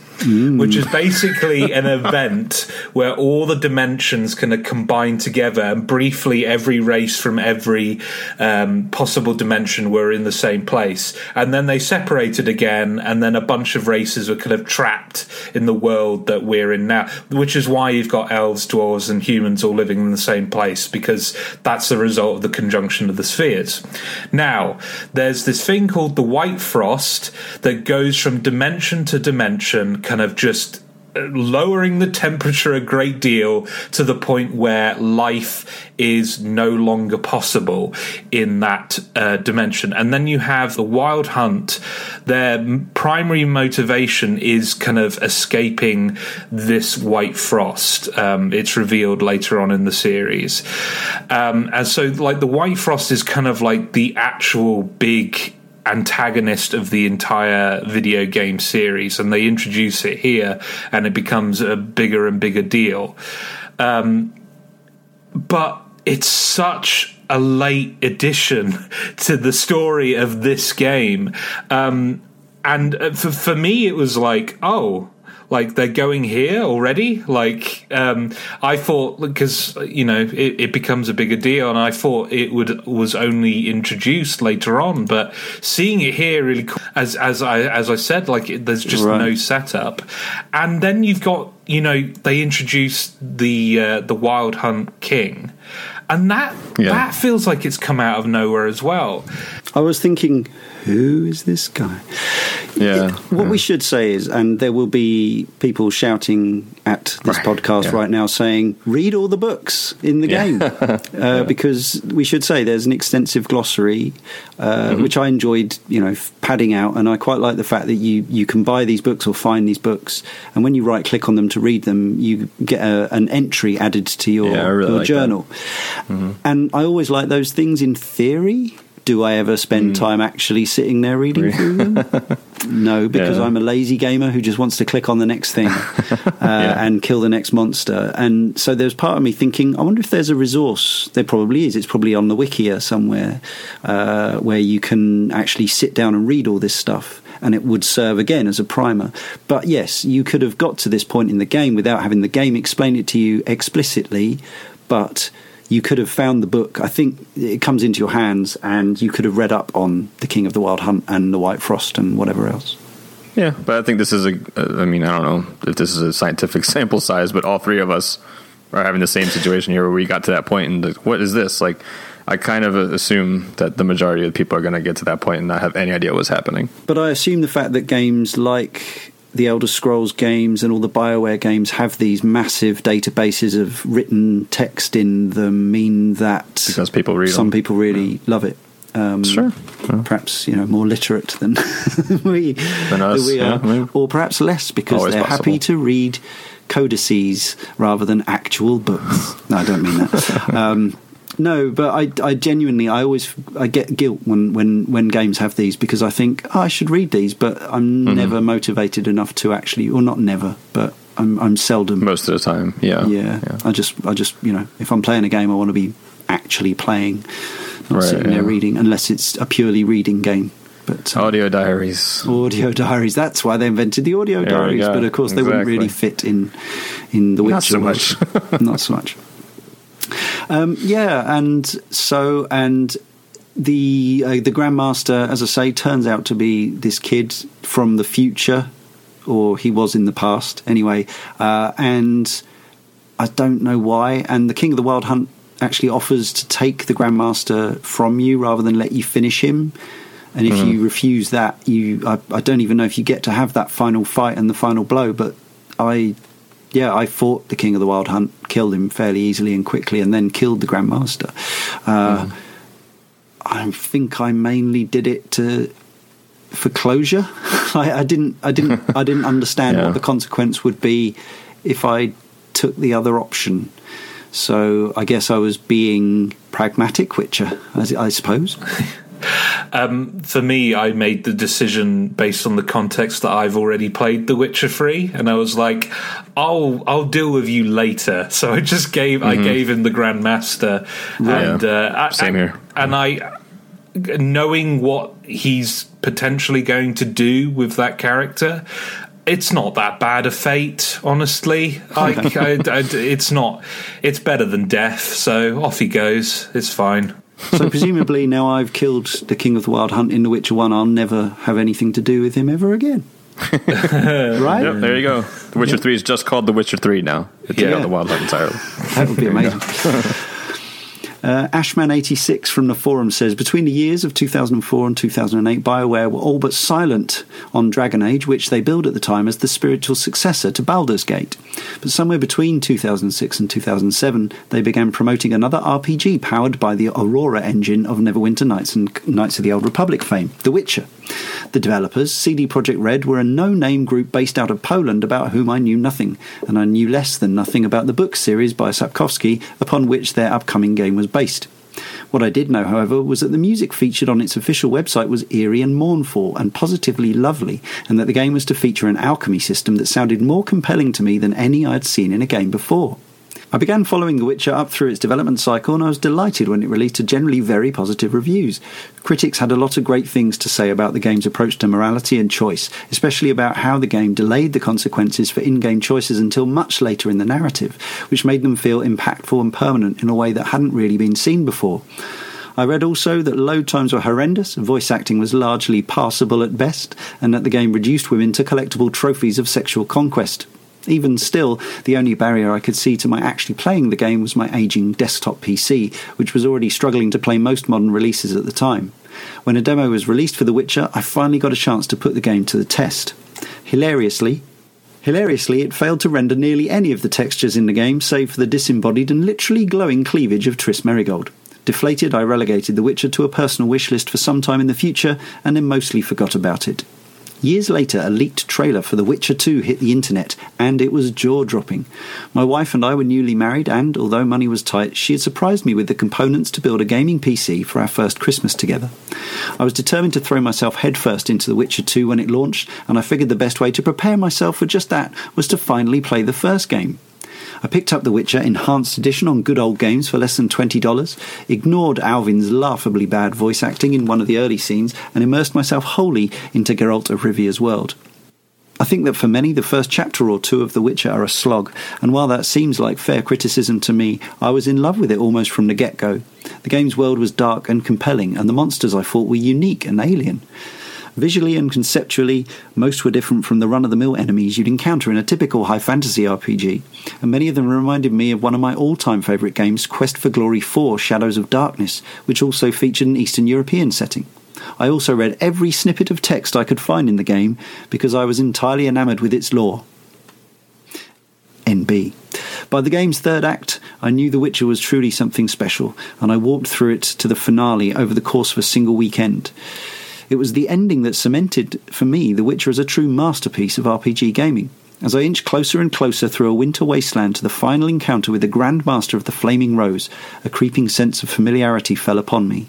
Lessons I had imparted on the young boy Alvin found their way into the mouth of my nemesis, who twisted them to his own ends and used them as justification for the atrocities he committed. When at last he lay dead at my feet, still clutching the Dimeritium amulet Triss had given him as a child, my fears and suspicions were confirmed. This man, this monster, had been my ward. My mind was blown. Yeah, so it obviously worked entirely for Ashman there. Yeah. That sounds fantastic. Uh, yeah, um, He tells that story better than the game does, honestly, in my per- per- I would, perspective. I would agree. So, yeah, something that we've already had mentioned, Ashman there above. One of the uh, perhaps things that might not even fly in, uh, in just 10 years later uh, are the way in which uh, not all, but many of the female NPCs are uh, treated in this game as effectively collectibles for uh, one night stands with Geralt. You know, it's fine that he's got sexual urges, even though he can't have children. That's fine. Uh, it's fine that women are interested in him and, and want to have sex. Uh, the Of the course. issue really is that uh, you. I mean, you know, everyone's fairly free and easy. I guess those are the times, and actually, some people are like that, and that's all all cool as well.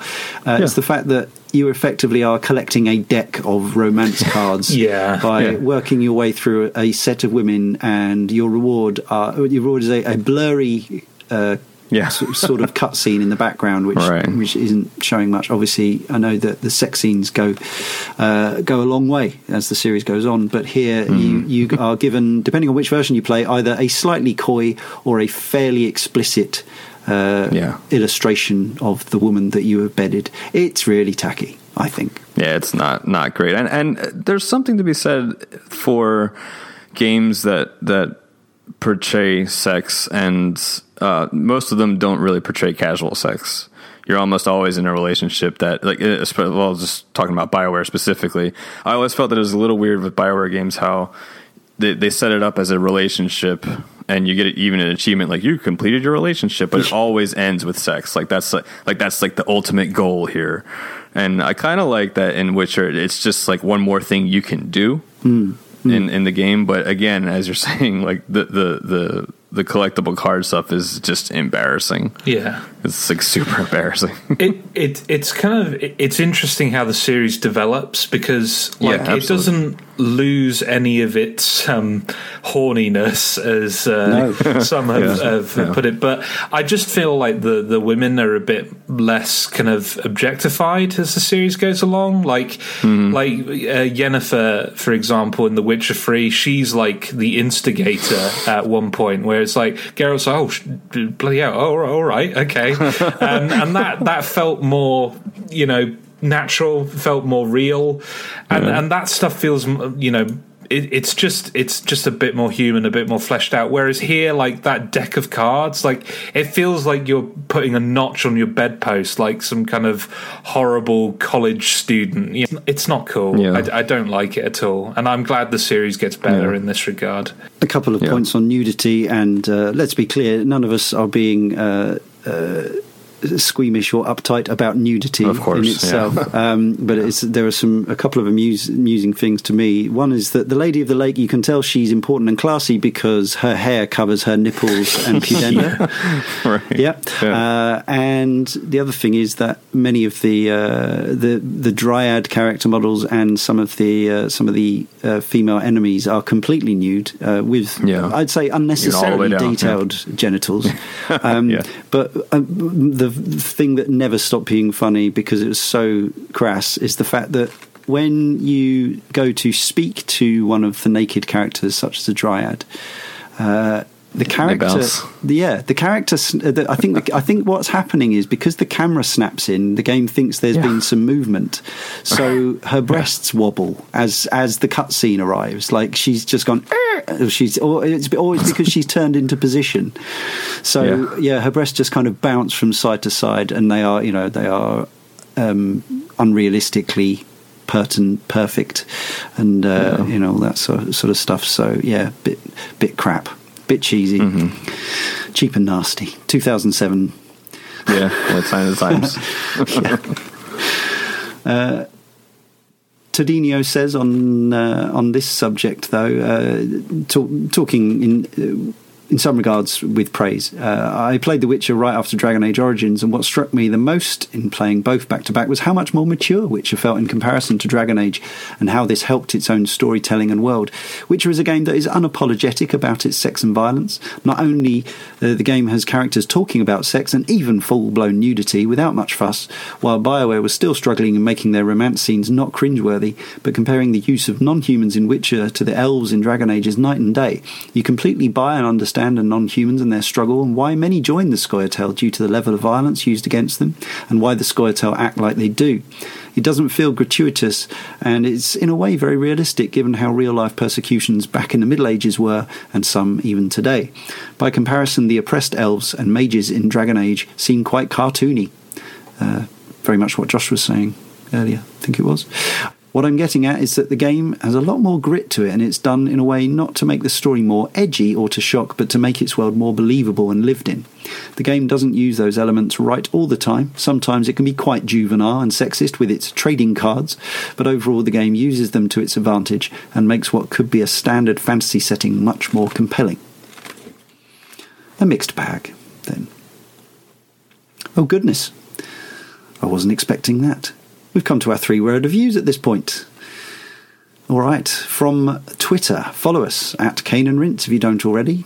Loads of you don't, I can tell by the numbers. Follow us. so, Diego Noves says, needs fast travel. Nicholas Cook says, trading card romance. Mr. Church says, Zoltan's face, help! Sam Kirk says, greetings, greetings, greetings. Stephen Thompson Jones says dated but worthy. Uh, Ryan Sandry says brilliance yet unrealized. Uh, Gino Magician says above its ilk. Thank you, everybody, for your correspondence and three word reviews. Now we're going to try to summarize. This is the first of four Witcher podcasts, and this has been my first full Witcher experience. I know I'm obviously going to be expecting uh, some technical advances and all that sort of thing. Uh, so, did I enjoy playing about 50 hours of The Witcher? I'm not sure. Uh, I enjoyed some of it. Overall, I know I say this a lot, but it's true. I'm glad I played it. I'm glad that I have the completed save game to import into The Witcher 2. That was, for me, as important as anything. And from the historical perspective of trying to play every video game of interest ever. Uh, I'm glad I've played it from that point of view. There were a lot of issues and problems, technical side, you know, crashes and glitches, uh, some really uh, quaint voice acting, some unintentionally comedic scenes, some uh, some pretty rough looking graphics in places. But also, there was a lot to like, some really ambitious storytelling albeit sometimes a bit oblique. Uh, a, a, cool um, character development set up with uh, with the, the, sort of sphere grid type of system, sort of, uh, with uh, bronze, silver, and gold talents that can be applied throughout the game, and you get more talents and better skills as you go on, and you have to focus a bit unless you do everything because you probably won't be able to max everything out. All that stuff is as compelling as always collecting loot, even if sometimes it's in the comical style of stealing things from people's homes as they watch. All that stuff, uh, present and correct in an RPG style. Uh, disappointingly, the game actually lacked a bit of atmosphere for me, even with the music, which I think is is really cool in places. Uh, I think it was the clunkiness of the performances and the models, those repeating textures, glitches, things like. And again, this is partly coming to it in 2017. Things like not being able to walk down little ledges after playing massively open world games. Like I haven't played loads of Witcher, but I've played other things. Playing playing Breath of the Wild and then coming to this and not being able to to go through a tiny gap, uh, having to you know walk all the way around a village because there's a you, are not allowed to go through a tiny gap in the fence. That kind of thing. Uh, it feels like a game of its time, or perhaps even slightly earlier than its time in some regards. So. In that respect, I think to most people I wouldn't recommend it. I think most people would struggle with it and probably bounce off it. But I will say that the as I got towards the end, even though I was up against the time limit, I'd I'd got to a point where I had this sacred armor on, and my Witcher actually looked like a Witcher, and he was full of skills and powers like a Witcher, and I knew exactly what tactics to use and what potions to take, and I dealt with the the final few showdowns without losing a life, as it were. it's not it's not that kind of game. Without dying and reloading, I should say. Uh, taking on this horde of mutants that was being thrown at me, and all these fairly uh, major plot revelations. And yeah, I was definitely I definitely came away having had uh, having had a decent time. But overall, I think for the vast majority of people, you'll be fine starting with one of the later Witches. Even though I haven't played them, maybe they're terrible. I don't know. Sean, what was your Witcher experience? Huh. I don't think this game is worth playing um, in 2017. I think, as someone who has played uh, The Witcher 3 um, for a decent amount of time, I, I, don't think that playing, going back and playing the first Witcher uh, enriched the experience really in any way. Um, uh, well, maybe I should. Well, in a way, I take it back, in, in that I can say, like, holy crap, these guys have the guys and girls have improved tremendously uh, in their talents since then across the board, writing, acting, uh, storytelling, all, all, and you, and you can kind of see uh, the kernels here and there where where you can see like how they were approaching choice and consequence, and there's some some nice little touches in there. Um, but for the most part, like I, I, I, wouldn't recommend anyone really play it. You can, you can go ahead and play. Uh, I don't know about the second one, uh, but I know for sure the third one, and uh, and be totally fine without ever having played the first Witcher. So it's a uh, mostly a thumbs down for me. But that that music's real good. Yeah, but you still don't know just how much of that imported save game is going to make a difference to your Witcher two and three experience. Sure. I don't know how much I care, but it's I'll it's get, a neat thing. But I'll get you know, back to I, you on that. Yeah, yeah. In a month's time, two months' time. I think Josh will probably be the most positive of the three of us. Yeah, I, I mean, a lot of my positivity comes down to wearing um, rose tinted glasses throughout this entire experience. Um, I, have mm-hmm. completed both The Witcher 2 and The Witcher 3, so at this point, like, I'm really attached to this world and these characters, mm. and just kind of seeing these familiar faces. Oh, that's Shani. Oh, I, I, I meet when you later. Yeah, like, it's like meeting them when they were younger and less articulate and less um, interesting. Um, it's like meeting uh, your friends when they were teenagers. Um, yeah. um, yeah, and, and and that was kind of the main driving force, um, you know, pushing me through this game was just like I, am compelled by these characters in this world, and and it was kind of fascinating to to see the uh, you know to, to see the early stages of this developer that I've really grown to grown to love and appreciate.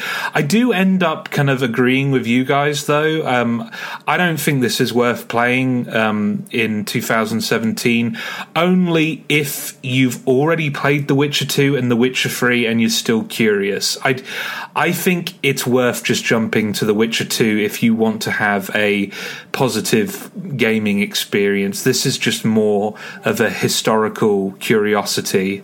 Um, mm. And yeah, um, and like Sean said, it's it kind of just um, put in perspective like how much of an improvement like the the later sequels are. Even The Witcher, like everyone uh, lavishes the the Witch, uh, Witcher three with praise, but even The Witcher two is such a dramatic jump up in in all areas um, in terms of mm. writing and, and, voice acting and everything. And I, I can't wait, Leon, for you to jump into The Witcher hmm. two because I think that's when you're going to start having a, a real appreciation for this series. Absolutely, and this whole thing that we do of uh, of, of, going back as a, as a, a historical piece is is, mm-hmm. is in some in some ways it's so that other people don't have to, or the people that listen to this podcast, if they were if they had lingering doubts and they and they maybe we won't change anyone's mind. I don't know, but um, uh, some people like me are compelled to do these things and and then make a podcast about them. some people are just quite happy to play The Witcher Three and have a great time or not, but. Um, yeah, it's sort of it's interesting, and as I say, I feel like maybe I'll be more invested because I I did I did this, uh, and mm-hmm. and I feel personally more satisfied for having done it. So it's mm-hmm. worth it worth it in that respect, if if nothing else. And I guess we should also say that if this hadn't been uh, a, a, critical hit and presumably a commercial yeah. one, we wouldn't have had. We wouldn't have three. We wouldn't have had two, let alone three. So yeah, yeah. Uh, and having installed two last night and just looking at the opening section, my goodness, what an upgrade to to the yeah. graphics engine and, and everything. Um, it's yeah, it's it's it lo- it's four years gap, but it looks more like fourteen. It's uh, it's, yeah, that's extraordinary. All right, but we're talking about The Witcher 2 in a couple of months. And for this podcast, it remains for me, Leon, to thank Josh and Sean, as well as our correspondents, and of course, all of you for listening. And do remember, if you've enjoyed this podcast and our other shows, do please consider heading over to our Patreon, donating that minimum of a dollar a month, or a bit more if you want. Uh, we make currently about three hours of podcasts a week for you to enjoy. Three hours of podcasts a week, that's like 12 hours a month, and we're asking for a dollar. That seems reasonable. And in fact, if enough of you do that, uh, then we'll end up making even more podcasts. How does that sound? And next time, in issue 275, we blast off and strike the evil Bydo Empire in our R Type and R Type 2